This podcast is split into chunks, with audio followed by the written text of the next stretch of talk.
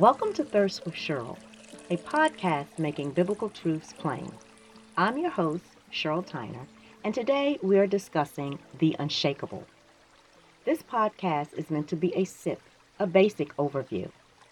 Let's jump right in and begin with prayer. Speak through me, God.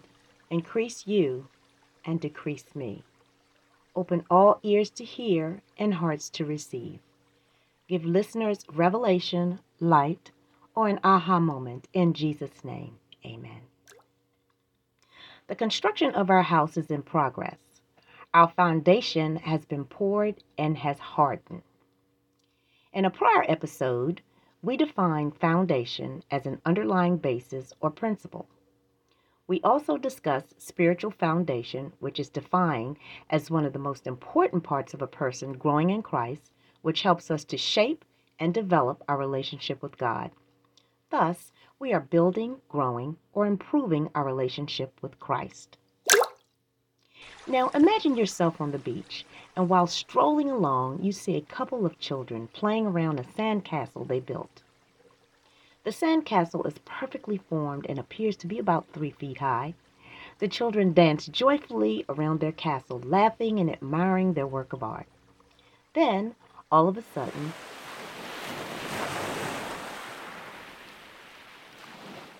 a large wave comes up and wipes away their elaborate design. The masterpiece built on the sand is gone, the image forgotten. C.S. Lewis, a British writer and literary scholar, said, There are lots of things you can do with sand, but do not try building a house on it. Now, you know what's next, right? Yep, the Bible, our tool for life's instruction. Let's see what the Bible has to say about building a house on sand. In Matthew 7 24 through 27, Jesus presents a comparison of the importance of building our lives on a solid foundation. The analogy consists of two kinds of people a wise man and a foolish man, and two kinds of foundations rock and sand.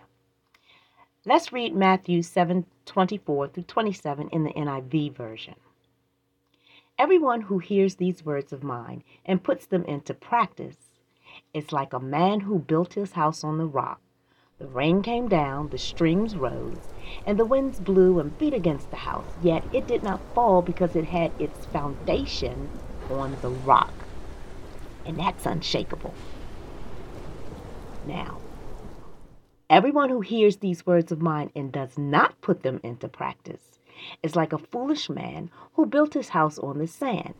The rain came down, the streams rose, and the winds blew and beat against the house, and it fell with a great crash. That's shakable. The principle or foundation that we find from God's Word is that a wise man builds his house on the rock by hearing God's Word and by putting it into practice. Therefore, we have to do what the Word of God says not just hear it.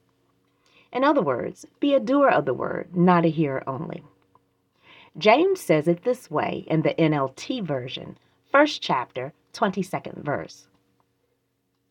Don't just listen to God's word, you must do what it says.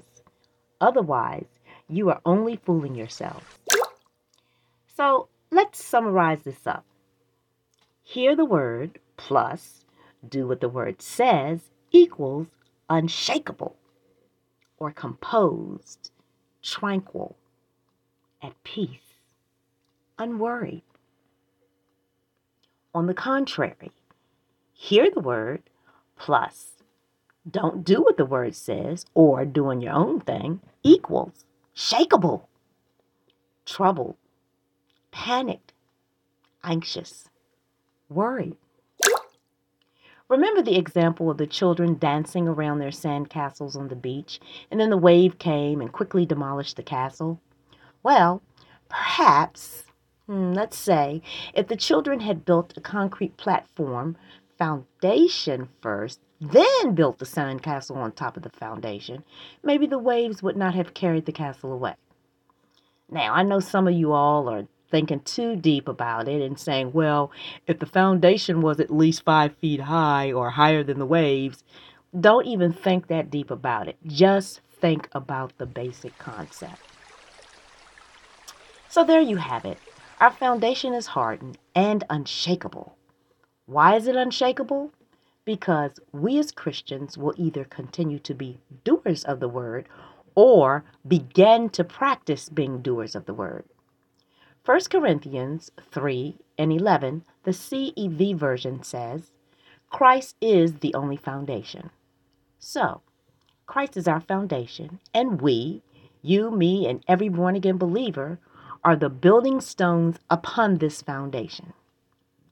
1 Peter 2 and 5a, the CEV version says, And now you are living stones being used to build a spiritual house.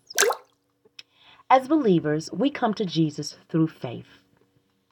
We are joined together like living bricks or stones in order to build a spiritual house.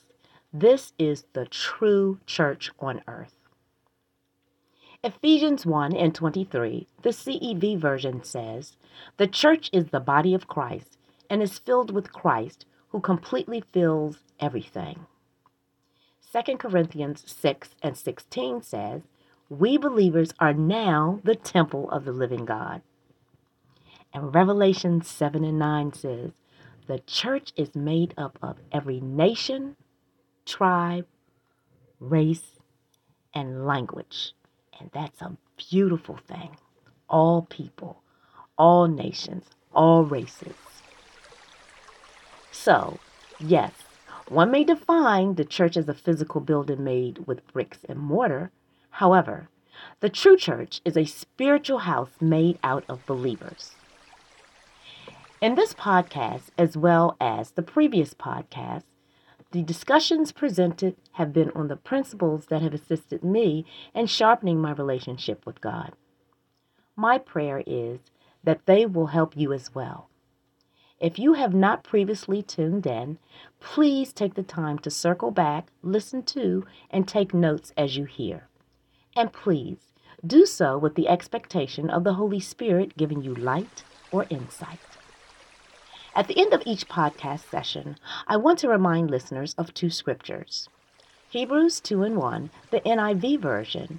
We must pay the most careful attention to what we have heard so that we do not drift away. And 2 Timothy 3 16 through 17, the NIV version says, All scripture is God breathed and is useful for teaching, rebuking, correcting, and training in righteousness, so that the servant of God, which is you, and me may be thoroughly equipped for every good work. You've been listening to Thirst with Sheryl. We look forward to you joining us again next week for more biblical truths made plain and simple.